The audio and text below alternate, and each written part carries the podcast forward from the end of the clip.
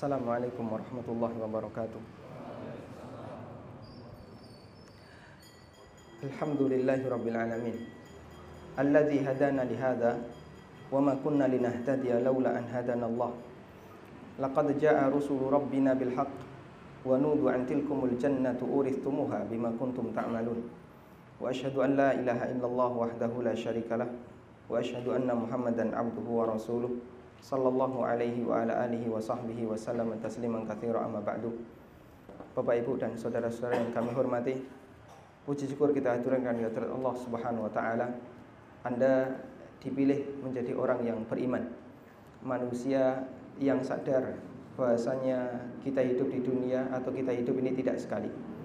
Kita akan kembali kepada Allah Subhanahu wa taala dan kita akan mempertanggungjawabkan dari apa yang kita lakukan termasuk salah satunya adalah kita akan mempertanggungjawabkan harta dan properti yang kita miliki. Ada satu hadis yang selayaknya kita taruh di muka kita setiap hari, yaitu hadis yang diriwayatkan oleh Turmudi. Nabi wasallam mengingatkan kepada kita, la tazalu qatama 'abdin yaumal qiyamah hatta yus'ala an arba' bahwa kaki seorang hamba kelak di hari kiamat tidak akan bergeser sampai dia ditanya oleh Allah Subhanahu wa taala tentang empat hal. Salah satunya kata Nabi sallallahu alaihi wasallam, "Wa an malihi min aina iktasabah wa fima anfaqah." Kita akan ditanya oleh Allah tentang harta kita. Dari mana harta itu kita dapatkan dan untuk apa harta itu kita belanjakan. Sehingga tugas kita sebagai seorang mukmin memikirkan dua hal. Pertama, bagaimana cara mendapatkan harta yang benar dan yang kedua bagaimana cara menyalurkan harta itu dengan benar. Kalau kita ingin menjadi orang yang harta itu tidak menjadi sumber derita kelak di hari kiamat, maka kata kuncinya adalah siapkan jawaban untuk dua pertanyaan ini. Jawaban bagaimana cara mendapatkannya dan jawaban bagaimana cara menyalurkannya. Karena itulah hadiran yang dimuliakan Allah Subhanahu wa taala. Tugas seorang mukmin tidak hanya memikirkan yang penting harta itu halal, namun tugas seorang mukmin dia juga harus memikirkan bagaimana cara menyalurkan harta dengan benar. Makanya dalam teori ekonomi Islam kita itu diajak berpikir dua arah. Bagaimana cara mendapatkannya dan bagaimana cara menyalurkannya. Anda tidak boleh hanya berpikir yang penting halal, itu belum cukup.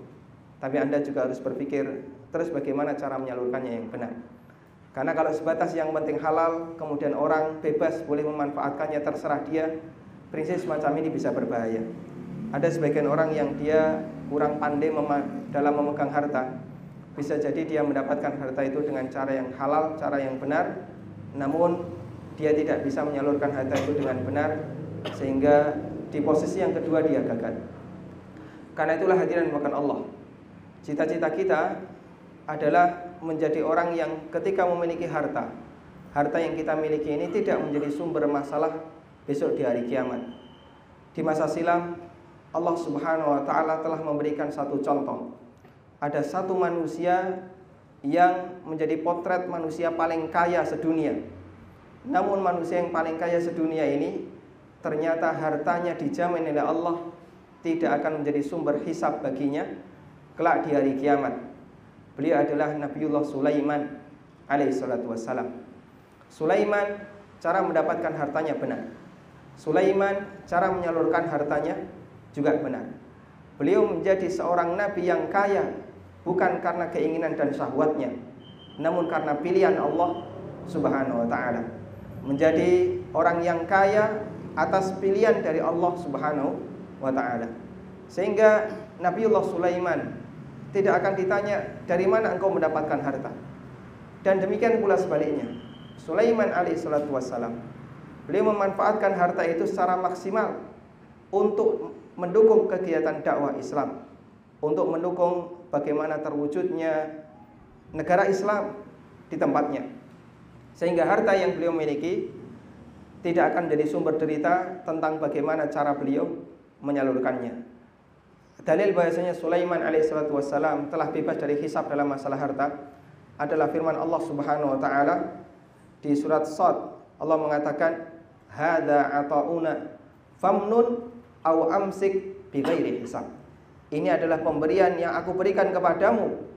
famnun au amsik silahkan kamu nikmati atau kamu tahan bi ghairi hisab dan itu tidak ada hisab jaminan dari Allah Subhanahu wa taala harta yang dimiliki oleh Sulaiman tidak akan menjadi tambahan hisab baginya karena kita tahu bahasanya semua nabi adalah manusia pilihan manusia yang derajat takwanya berada di puncak melebihi seluruh umat manusia. Tentu saja mereka menginginkan agar apa yang mereka miliki tidak menjadi sumber penghalang mereka untuk bisa segera menikmati surga. Kalau di situ ada kaidah bahwa semakin banyak harta, nanti potensi hisap akan semakin semakin besar.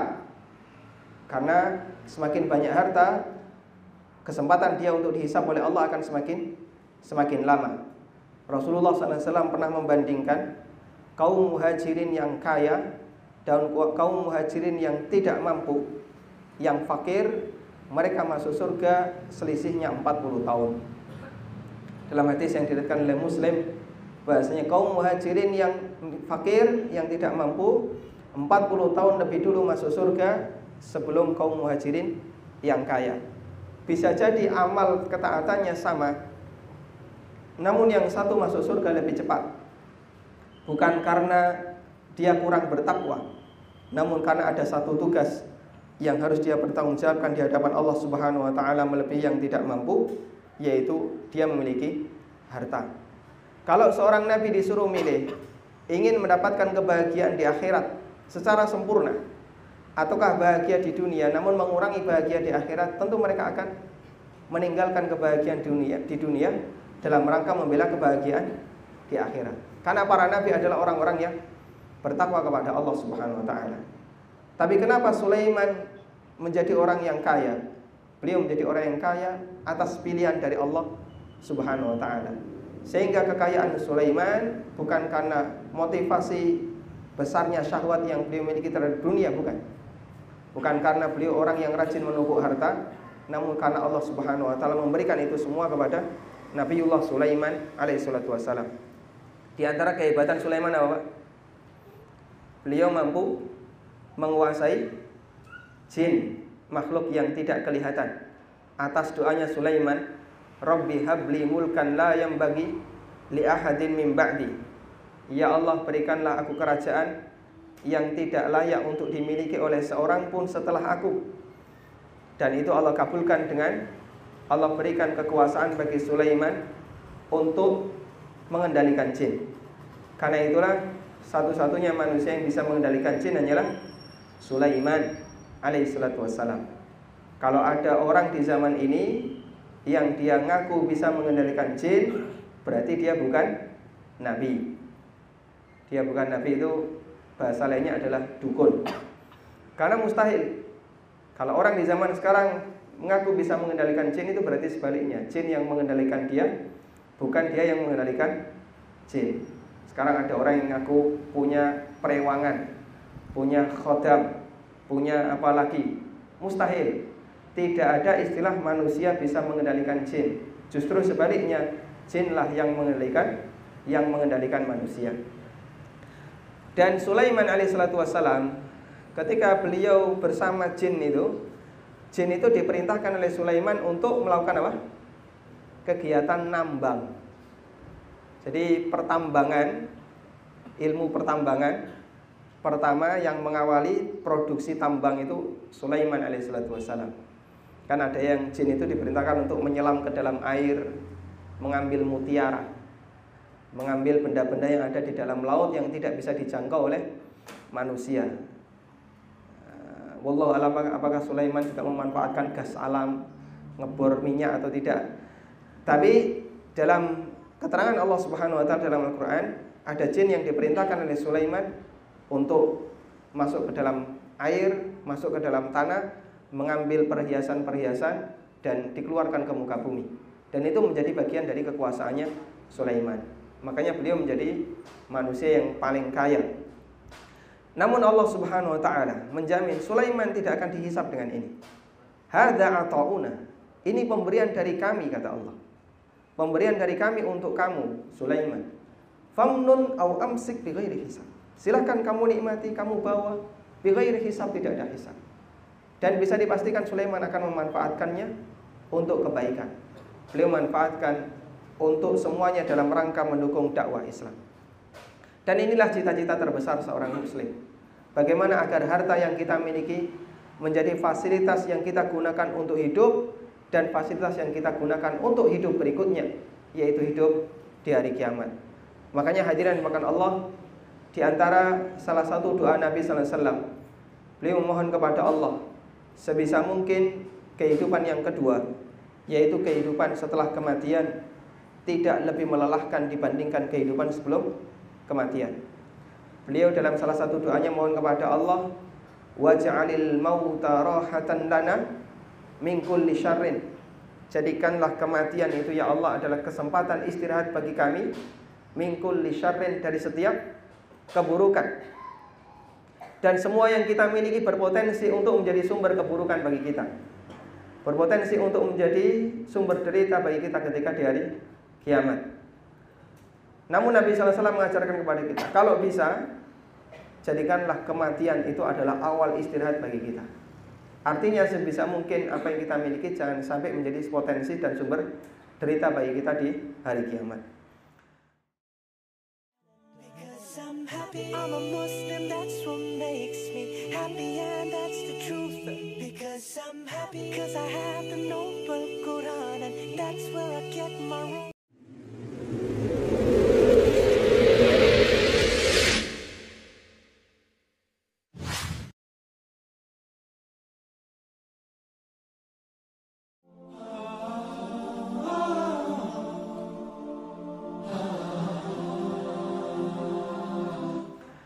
Kemudian hadirin dimakan Allah Subhanahu wa taala. Sebelum kita melanjutkan karena ini bagaimana e, motivasi untuk menjadi seorang saudagar muslim yang baik, saudagar dunia dan akhirat. Saya akan sebutkan nilai penting harta yang Allah sebutkan dalam Al-Qur'an. Kita akan sebutkan beberapa dalil yang menunjukkan bagaimana nilai penting harta dalam Islam. Dalam Al-Qur'an Allah Subhanahu wa taala beberapa kali menyebut harta itu dengan sebutan al khair. Khair artinya apa? Khair artinya apa? Kebaikan. Khair artinya baik, kebaikan. Dalam Al-Qur'an Allah menyebut harta itu dengan khairun. Di antaranya ketika Allah Subhanahu wa taala menceritakan karakter kita manusia, Allah sebut manusia itu kan orang yang rakus terhadap harta. Mereka adalah orang yang sangat mencintai harta. Allah berfirman, "Wa innahu lihubbil khairi lasyadid." Dan manusia itu terhadap al khair sangat mencintainya. Maksudnya adalah terhadap harta. Khair di situ maknanya harta. Kemudian di ayat yang lain Allah berfirman tentang masalah wasiat. Ayat yang memerintahkan agar manusia berwasiat menjelang dia wafat dan ini turun sebelum adanya alat ayat warisan. Allah Subhanahu wa taala mengatakan Kutiba alaikum idza hadara ahadakumul maut in taraka khairanil wasiyatu lil walidaini wal aqrabin.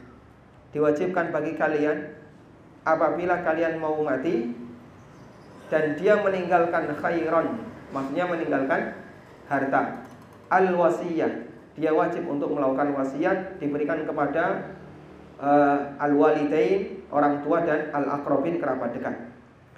Ini menunjukkan betapa nilai penting harta dalam Islam.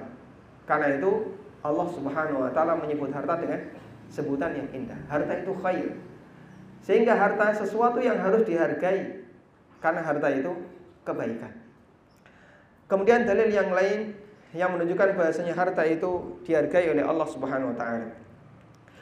Kalau Anda perhatikan ayat-ayat yang memerintahkan jihad rata-rata itu mendahulukan harta sebelum jiwa. Alladzina yujahiduna fi sabilillahi bi amwalihim wa anfusihim wajahidu fi sabilillahi bi amwalikum wa anfusikum dan seterusnya.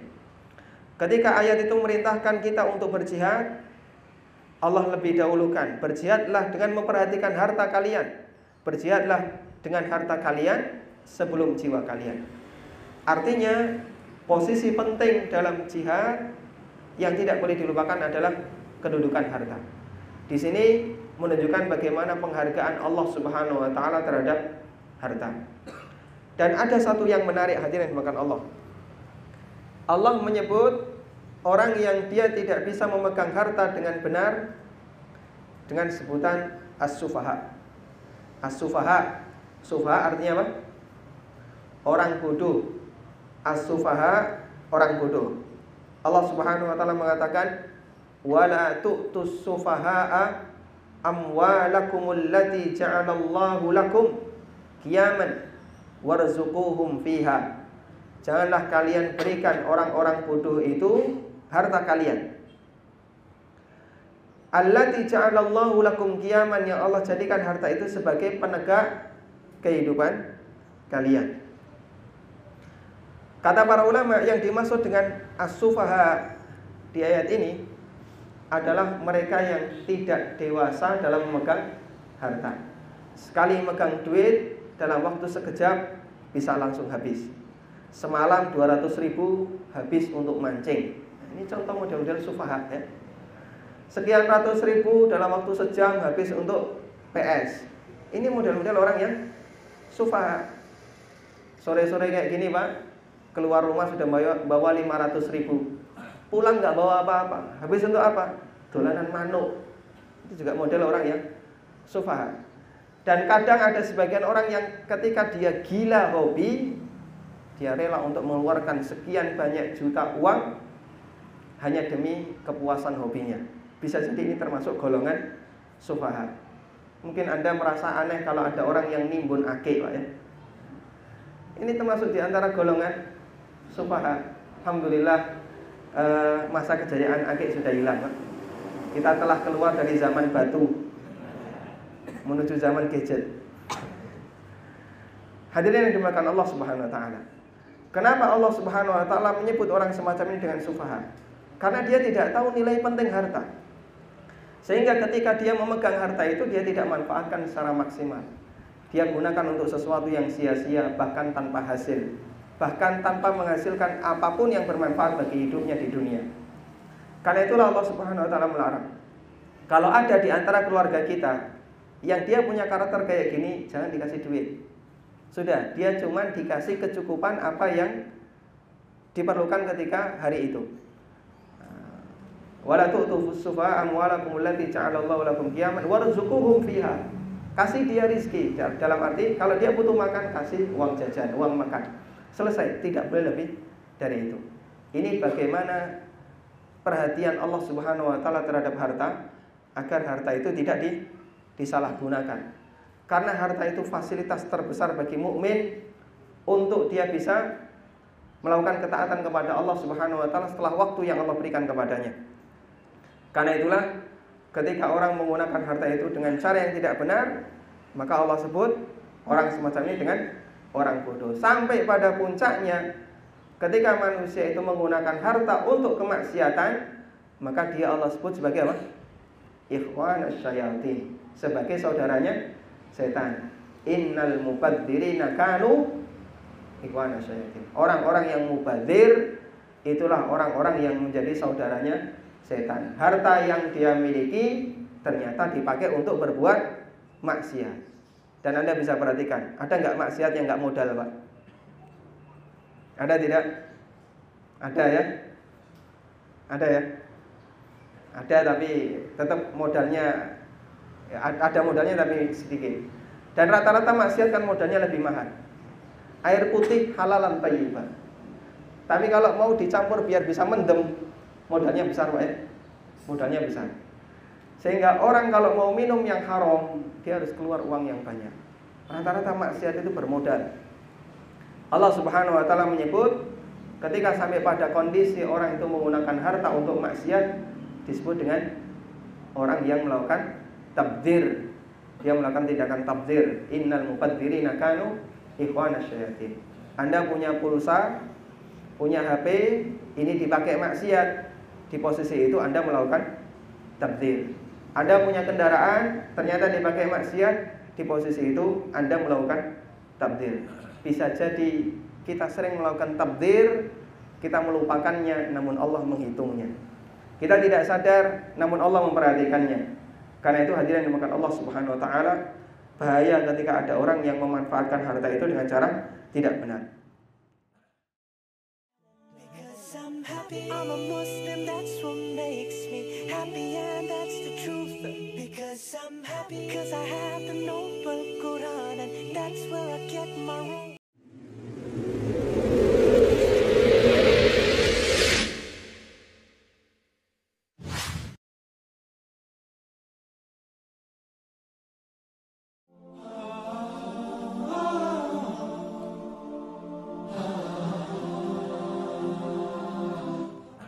Kemudian hadirin yang kami hormati, ada satu kelebihan yang Allah Subhanahu wa taala berikan kepada kita. Allah jadikan harta yang kita miliki itu sebagai harta yang legal.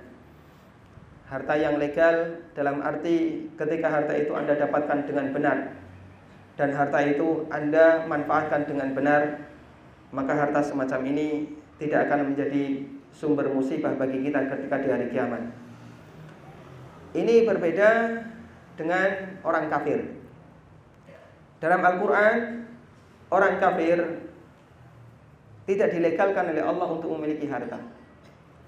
Orang kafir, mereka tidak boleh atau tidak dilegalkan oleh Allah untuk menikmati dunia. Kenapa? Karena mereka tidak beriman kepada Allah Subhanahu wa taala. Allah mengatakan dalam Al-Qur'an, ketika Allah menjelaskan kebiasaan orang-orang musyrikin. Jadi orang musyrikin itu kan punya kaidah sendiri dalam masalah halal halal haram. Mereka membuat aturan halal haram yang itu tidak pernah ada dalam syariat Allah Subhanahu wa taala di kitab-kitab sebelumnya. Nah, kadang masyarakat kita juga tiru-tiru seperti itu. Kadang ada yang punya prinsip makan binatang hidup nggak boleh terus dia ikut aliran vegetarian. Orang musyrikin juga demikian. Kadang mereka melakukan tindakan menetapkan aturan halal haram padahal itu tidak pernah Allah ajarkan dalam syariat nabi apa pun, nabi siapa pun. Salah satunya yang mereka buat aturannya adalah jadi kalau ada orang yang datang ke Mekah untuk melaksanakan haji, maka di situ ada aturan pakaian yang boleh dipakai untuk tawaf kain yang boleh dipakai untuk tawaf hanya khusus kain yang tidak pernah dipakai untuk maksiat. Sehingga mereka hanya boleh membawa kain yang baru atau pinjam pakaian yang dimiliki oleh masyarakat penduduk asli Mekah. Karena yang boleh dipakai untuk tawaf dua. Pertama, kain yang belum pernah dipakai maksiat. Yang kedua, kain yang berasal dari penduduk penduduk Mekah. Makanya mereka kalau tidak punya dua pilihan ini, akhirnya apa? Melakukan tawaf tanpa busana. Kalau yang laki-laki ya rada kendel. Siang hari berani dia. Tapi kalau yang perempuan, mereka biasanya tawaf di malam hari. Bahaya kalau kemudian tengah wengi mau wong loro tawaf. Sampai pernah terjadi ya, zina di samping Ka'bah terus dikutuk oleh Allah Subhanahu wa taala dan jadilah orang ini jadi batu. Yang satu namanya Isaf, ini yang laki-laki, yang perempuan namanya Nailah. Terus berhala ini ditaruh mana? Ditaruh sofa dan marwah. Saya tidak tahu mana yang di sofa, mana yang di marwah. Yang jelas Isaf dan Nailah ini dua berhala orang yang dikutuk oleh Allah karena berzina di Masjidil Haram di samping Ka'bah. Kemudian Allah Subhanahu wa taala ingatkan aturan semacam ini. Dan mereka punya aturan-aturan yang lain yang aneh-aneh. Seperti misalnya dalam masalah sembelian. Kalau ada binatang yang mati sendiri tanpa disembelih, ini mereka sebut disembelih Allah. Tapi kalau yang disembelih manusia, ya ini sembelihan makhluk. Mereka mengkritik kaum muslimin. Kalian itu wong aneh. Nek sembelihan Allah ragelem dimakan, Nek sembelian kalian sendiri dimakan. Padahal mana yang lebih berkualitas, sembelian Allah atau sembelian makhluk? Sembelian Allah, kata mereka. Kemudian mereka buat aturan. Makanya binatang itu kalau disembelih Allah halalan thayyibah. Kalau disembelih makhluk kehalalannya dipertanyakan. Bisa tingkat halalnya lebih rendah. Makanya mereka sampai punya aturan begini. Kalau ada binatang yang dia disembelih oleh manusia dengan menyebut nama Allah karena mereka juga e, beriman dengan adanya Allah, maka yang boleh makan hanyalah kaum laki-lakinya. Tapi kalau ada binatang yang dia mati sendiri bangkai, maka seluruh keluarganya boleh makan. Yang perempuan juga juga boleh ikut makan. Sehingga wong wedok di zaman jahiliyah itu hidangannya adalah rata-rata bangkai. Baik. Ketika Islam datang Allah Subhanahu wa taala mengkritik semacam ini. Allah Subhanahu wa taala menyinggung mereka. Qul man harrama zinatallahi allati akhraja li'ibadihi wat tayyibati minar rizq. Sampaikanlah wahai Muhammad. Siapa yang berani mengharamkan perhiasan, maksud perhiasan di sini pakaian. Siapa yang berani mengharamkan pakaian yang Allah keluarkan untuk para hambanya, yang Allah halalkan untuk para hambanya. Wat tayyibati minar rizki dan rizki halal yang Allah sediakan untuk hambanya. Lalu apa kata Allah dalam lanjutan ayat? Qul hiya lilladzina amanu fil hayatid dunya khalisatan yaumal qiyamah. Sampaikan itu milik orang-orang beriman ketika di kehidupan dunia dan khusus milik mereka ketika di hari kiamat. Yang ini dalil pernyataan saya di depan tadi bahwa orang mukmin memiliki harta itu legal. Anda punya harta, Anda bisa menikmati fasilitas dunia itu dilegalkan oleh Allah Subhanahu wa taala. Sementara orang kafir berarti sebaliknya, dia tidak legal. Mungkin ada yang bertanya begini, kalau orang kafir tidak dilegalkan oleh Allah untuk menikmati dunia, lantas mengapa hidup di zaman kita ini orang kafir jauh lebih kaya dibandingkan orang mukmin secara fisik? Orang kafir rata-rata lebih banyak hartanya, padahal katanya tidak dilegalkan oleh Allah Subhanahu wa taala. Maka jawabannya sebagaimana disebutkan dalam hadis yang diriwayatkan oleh Muslim ketika Nabi sallallahu alaihi wasallam menyebutkan perbandingan dunia di hadapan Allah Subhanahu wa taala. Nabi SAW mengatakan, "Lau kanatid dunya ta'dilu 'indallahi janaha ba'udah, ma sukiya kafirun syurbatan min ma'." Andaikan dunia ini senilai satu sayap nyamuk di sisi Allah Subhanahu wa taala, satu sayap seekor nyamuk di sisi Allah ini sebanding dengan dunia, maka orang kafir tidak akan dikasih seteguk air sekalipun. Tidak akan dikasih minuman walaupun hanya seteguk air.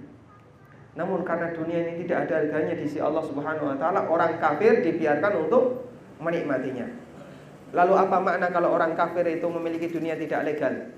Maksudnya adalah orang kafir itu makin kaya, makin kafir. Ya. Maka orang kafir dengan kekayaan yang mereka miliki, semakin banyak kekayaan yang mereka miliki dan itu tidak legal, akan semakin menambah dosanya di hadapan Allah Subhanahu wa taala. Karena yang namanya iman itu bertingkat, surga juga Allah buat bertingkat, kekufuran juga bertingkat, sebagaimana neraka juga bertingkat. Orang kafir semakin kaya, semakin kafir. Dan orang kafir yang miskin, kekafirannya lebih sedikit, lebih berkurang. Meskipun semuanya kan kafir. Tapi kafir itu bertingkat. Itu yang dimaksud bahwa orang kafir tidak dilegalkan untuk memiliki harta. Tolong jangan salah paham, ada sebagian orang yang mengatakan berarti kalau gitu kita tidak boleh menerima harta dari orang kafir karena itu tidak legal. Bukan maksudnya demikian. Orang kafir meskipun mendapatkan harta itu dengan cara yang halal, hasil jual beli, atau mereka mendapatkan upah dari kerjanya, atau seterusnya, hasil-hasil yang halal. Namun harta halal yang mereka miliki tidak legal disebabkan karena dia kafir. Sehingga harta yang dia miliki meskipun halal itu akan menjadi sumber derita baginya ketika akan menambah derita baginya ketika di hari kiamat. Karena itu beruntunglah kita sebagai muslim Allah Subhanahu wa taala tidak jadikan harta yang kita miliki sebagai pengurang dari iman yang kita miliki. Harta bukan pengurang iman yang ada dalam diri kita. Asal dengan syarat tadi. kita bisa mendapatkannya dengan cara yang benar dan kita menyalurkannya untuk tujuan yang benar. Yang jadi alasan begini, kenapa orang mukmin itu dilegalkan oleh Allah untuk memiliki harta, sementara orang kafir tidak dilegalkan oleh Allah untuk memiliki harta? Jawabannya adalah karena orang yang beriman ketika harta itu berada di tangannya, maka dia bisa gunakan harta itu untuk melakukan ketaatan kepada Allah. Sebaliknya orang kafir semakin banyak harta yang dia miliki, potensi dia untuk berbuat maksiat akan semakin besar.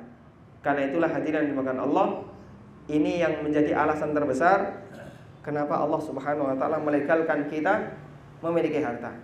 Sehingga kita bisa membuat kesimpulan. Berarti kalau harta itu semakin digunakan untuk ketaatan, maka nilai kualitas legalitasnya semakin semakin tinggi, semakin legal. Harta kalau yang ada di tangan Anda semakin dipakai untuk taat, berarti dia semakin legal. Semakin maksimal legalitasnya. Itulah yang kita inginkan. Dan ini yang menjadi alasan tadi mengapa Sulaiman alaihissalatu wassalam sampai dibersihkan oleh Allah, kamu tidak dihisap karena hartanya sangat legal, berada di kondisi legal yang atas. Karena itulah hadirin makan Allah. Harta yang kita miliki itu kualitasnya berbeda-beda. Meskipun semuanya bisa jadi halal, tapi nilai martabatnya berbeda-beda. Ada harta yang sangat bermartabat, ada harta yang kurang bermartabat, sampai ada harta yang dianggap hina, meskipun itu meskipun itu halal. Anda barangkali sudah pernah mendengar orang Jawa itu uh, punya klasifikasi harta. Ada harta mulia, bondo mulyo. Ada harta yang sampai tingkatan paling bawah, bondo ino. Meskipun bisa jadi semuanya halal. I'm a Muslim, that's what makes me happy and that's the truth. Because I'm happy, cause I have the noble Quran and that's where I get my rules.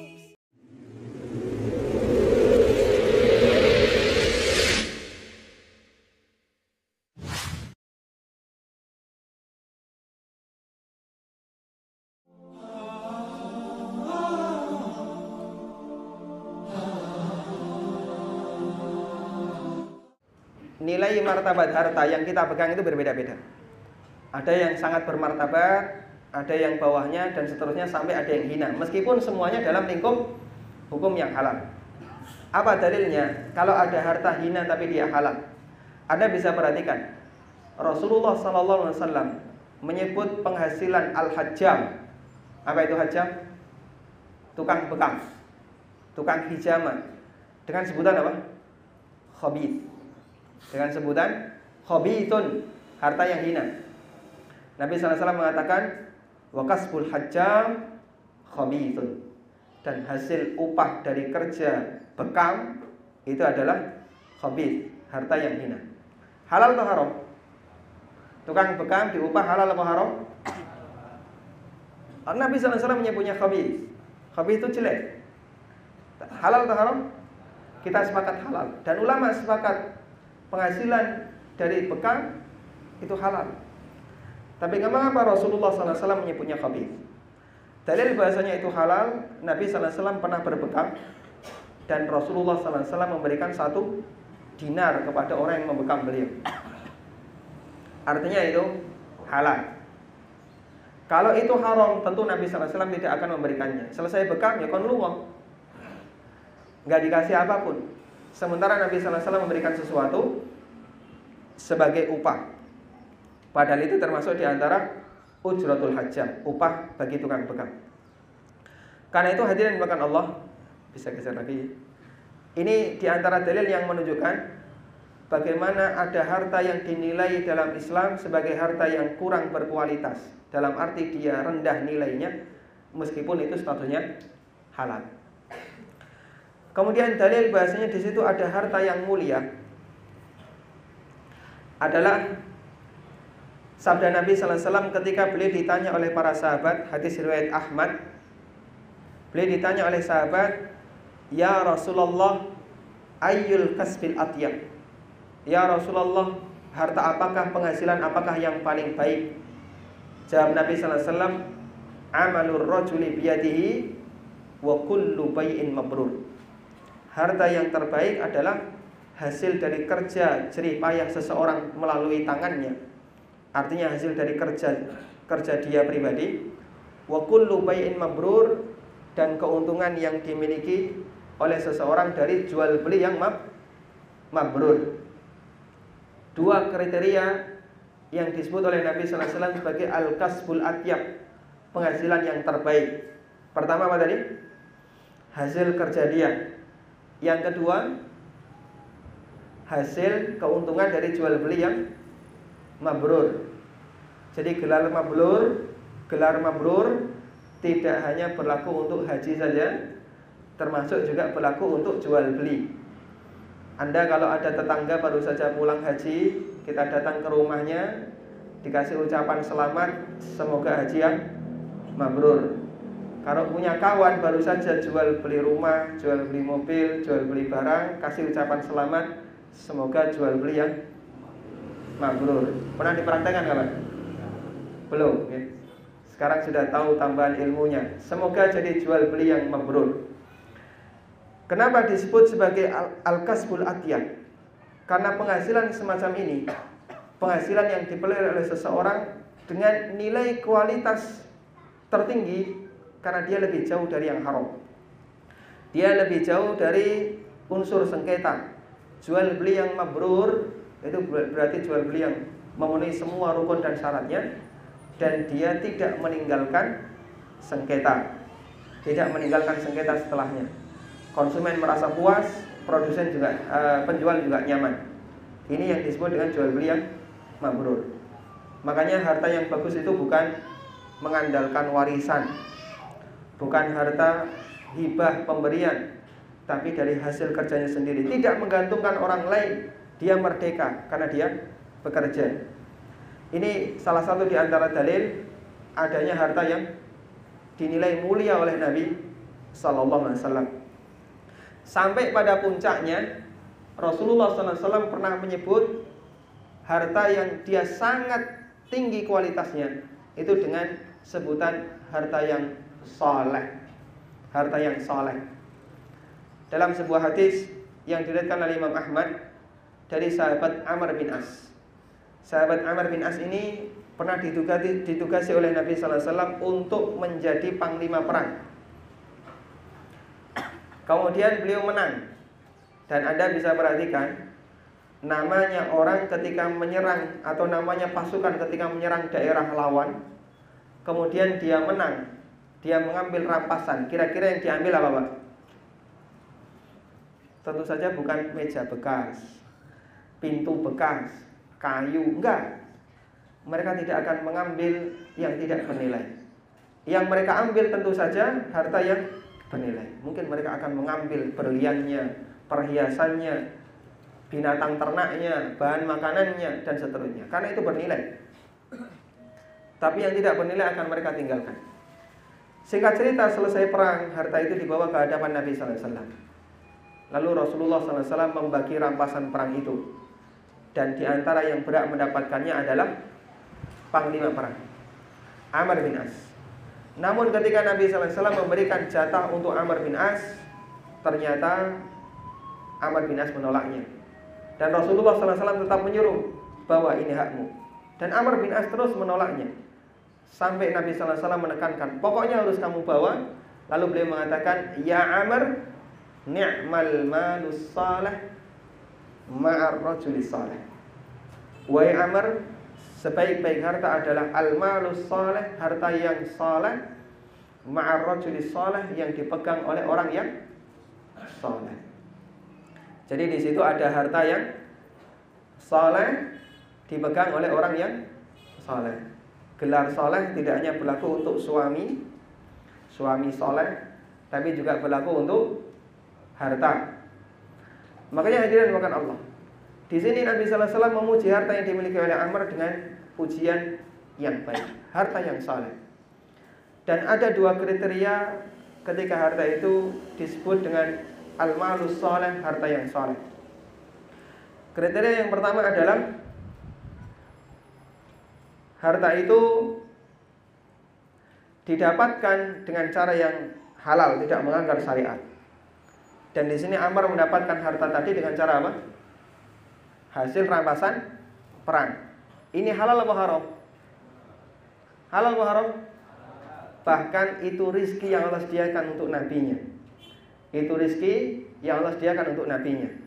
Allah pilihkan sumber rizkinya nabi ada pada harta rampasan perang. Rasulullah SAW pernah mengatakan, wa ju'ila rizqi tahta dhilli rumhi. Allah jadikan sumber rizkiku berada di bayang-bayang tombakku. Artinya adalah ghanimah yang Allah halalkan untuk nabinya Muhammad SAW dan umatnya. Dan itu rizki yang dipilihkan oleh Allah untuk nabinya Sallallahu Alaihi Wasallam. Sehingga itu rizki yang halal dan tayyibah. Yang kedua, ini harta rampasan perang halal. Yang kedua, harta itu didapatkan dengan kondisi tidak terlalu bernafsu, enggak kemaruk ketika mendapatkannya. Dia mendapatkan dengan kondisi yang nyaman, tidak terlalu bernafsu. Sebagaimana yang dialami oleh Amr bin As. Sampai ketika Nabi SAW memberikannya, Amr bin As berkali-kali menolaknya. Karena tingkat semacam ini sampai Nabi SAW menyebut harta yang dimiliki oleh Amr dengan sebutan al-malus harta yang harta yang baik. Di tempat kita wallahu alam apakah ada tradisi semacam ini? Di Madinah itu kadang ada beberapa toko yang dia Masya Allah pemiliknya itu tawakalnya luar biasa Jadi ada konsumen yang datang ke dia itu diminta Tolong beli toko sebelah saya saja Saya tadi sudah laku, yang ini belum laku Beli saja di sebelah Ini kalau memang rezeki saya kan konsumen nggak bakalan Lari ke tempat orang lain Karena dia yakin bahasanya apa yang dia dapatkan adalah apa yang Allah kasih. Kalau memang orang ini adalah rizki, sumber rizki saya, salah satu di antara sebab saya dapat rizki, dia tidak akan lari ke toko yang lain. Meskipun saya telah mereferensikan dia untuk pergi ke toko yang lain. Beli saja di sana Pak, saya tadi sudah laku, yang sana belum. Semacam ini tradisi tempat kita hampir tidak ada. Hah? Sama sekali nggak ada. Baik. Ini contoh bagaimana praktek seorang yang dia ketika mendapatkan rezeki itu tidak terlalu bernafsu untuk mendapatkannya. Sehingga jangankan mengambil yang haram, yang halal saja dia mengambil dengan cara yang santai. Karena dia sadar bahwa rizki itu tidak akan lari ke mana pun. Semuanya telah digariskan oleh Allah Subhanahu Wa Taala. Tanggung jawab kita adalah bekerja mencari sesuatu yang dirahasiakan oleh Allah karena rizki itu takdir dan takdirnya tidak ada yang tahu masalah bagaimana cara Allah membagi rizki kita pasrahkan kepada Allah Subhanahu wa taala. Ini di antara gambaran bagaimana Rasulullah SAW mengajarkan kepada kita untuk menjadi orang yang posisi hartanya adalah harta yang saleh. Dan Nabi memberikan pujian yang kedua, ma'arrojulis saleh bersama orang yang saleh. Sebaik-baik harta adalah harta yang soleh dipegang oleh orang yang oleh orang yang soleh. Karena kalau harta itu dipegang oleh orang yang soleh, bisa dipastikan harta itu akan dimanfaatkan untuk ketaatan kepada Allah Subhanahu wa taala. Karena itulah hadirin makan Allah. Nabi SAW juga mengajarkan kepada kita Kalau bisa Harta yang kita miliki itu tidak sampai nyiprat keluar kecuali ditadai orang-orang yang bertakwa. Ada sebuah hadis yang diriwayatkan oleh Abu Dawud Nabi SAW mengatakan La tusahib illa mu'minan Wala ya'kul ta'amaka illa taqiyun Jangan kamu berteman dekat kecuali dengan orang yang beriman dan jangan makan makananmu kecuali orang yang bertakwa. Wala yakul ta'amaka illa taqiyun. Jangan mengkonsumsi makananmu kecuali orang yang bertakwa. Jadinya Bapak Ibu, kalau ada orang bertamu datang ke rumah Anda, tanya dulu, ente bertakwa enggak?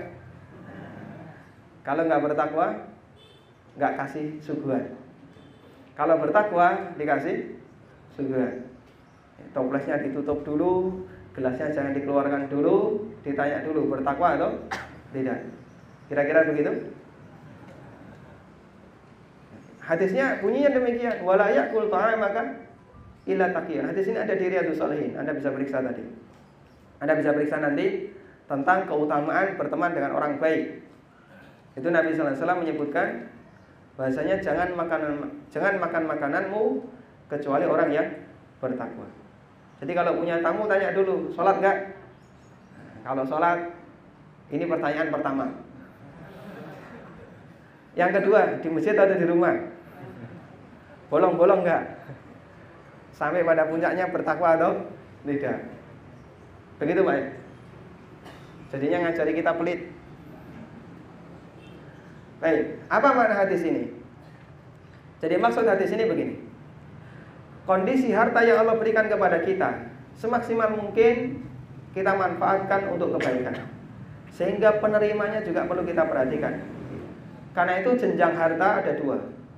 Untuk harta yang wajib kita keluarkan yang diperintahkan oleh Allah untuk dikeluarkan, maka harta ini tidak boleh disalurkan kecuali untuk orang yang beriman. Contohnya? Zakat. Makanya zakat orang kafir enggak nggak boleh nerima. Contoh yang lain, zakat fitrah. Makanya zakat fitrah, ngerasa sholat tidak boleh menerima. Nah, nanti ambil zakat fitrah atau panitia zakat fitrah harus memperhatikan penerima kalau dia nggak sholat tidak boleh menerima. Nah, ini kasihan kalau dia miskin. Dia disyaratkan dulu, bapak sholat dulu baru tak kasih zakat. Nah, gitu. Ya gunakan ini untuk maksa orang biar lebih terdidik kan gitu. Sebagaimana sarimi ya dipakai untuk kristenisasi, zakat bisa dipakai untuk islamisasi. Daging kurban juga demikian, biar lebih maksimal. Kalau mau zakat fitrah harus absen dulu sholat. Dan gak masalah kalau itu untuk membiasakan orang melakukan kebaikan. Biar orang tahu betapa pentingnya nilai harta dalam Islam. Jadi wong sing dikei Orang yang menerima akan memanfaatkan harta itu untuk kebaikan. Ini harta yang derajatnya wajib. Kalau harta yang derajatnya anjuran untuk dikeluarkan, sedekah, infak, hadiah, hibah dan seterusnya, tidak disyaratkan harus diterima oleh orang muslim. Boleh juga diterima oleh orang kafir. Apa dalilnya? Dalilnya firman Allah, "Wa yut'imuna 'ala hubbihi miskinan wa wa asira. Di antara karakter penduduk surga, mereka adalah orang yang memberikan makan yang dia cintai, makanan yang dia sukai, memberikan harta yang dia sukai, miskinan wa yatiman wa asira. Kepada orang miskin, anak yatim, dan kepada asir. Asir artinya apa? Tawanan. Dan namanya tawanan seorang mukmin adalah orang kafir. Karena orang mukmin tidak boleh memiliki tawanan orang mukmin. Berarti tawanan di situ adalah orang kafir. Dan itu dipuji oleh Allah Subhanahu wa taala dalam Al-Qur'an. Makanya untuk harta yang sunnah yang sifatnya uh, anjuran dikeluarkan, ini di situ tidak disyaratkan penerimanya harus mukmin. Terus apa makna hadis ini? Jangan sampai makanan-makananmu kecuali orang yang bertakwa. Maksudnya adalah perbanyaklah berteman dengan orang yang bertakwa. Perbanyak komunitas orang-orang yang bertakwa Sehingga ketika hartamu itu nyiprat keluar Nanti yang menikmatinya tidak jauh adalah mereka yang menjadi kawan-kawan dekatmu. Dan ketika mereka itu orang-orang yang bertakwa Maka yang mendapatkannya adalah orang yang baik. Harta itu ketika berada di, dipegang oleh orang yang bertakwa. Anda ngasih makan orang yang bertakwa Nanti akan berubah wujud jadi sholat Jadi tahajud, jadi zikir, jadi bacaan Quran jadi jadi ibadah, jadi ketaatan kepada Allah Subhanahu wa taala. Ini contoh bagaimana memaksimalkan harta untuk mendapatkan posisi yang tertinggi, harta yang saleh dipegang oleh orang yang saleh. Anda bisa perhatikan kalau harta yang kita berikan untuk beasiswa mereka yang tahfidz Quran, beasiswa pendidikan Islam untuk kegiatan dakwah dan seterusnya. Ini luar biasa. Ketika kenikmatan itu jatuh di tangan orang yang baik, dia akan berubah menjadi ketaatan kepada Allah. Dan rata-rata manusia yang berduit itu biasanya mereka punya simpati untuk memberikan hartanya kepada orang lain. Kadang kita merasa aneh. Ada sebagian kaum muslimin kalau tarian 17-an semangat, tak danai kabeh, tak tomboi kabeh. Itu untuk lomba.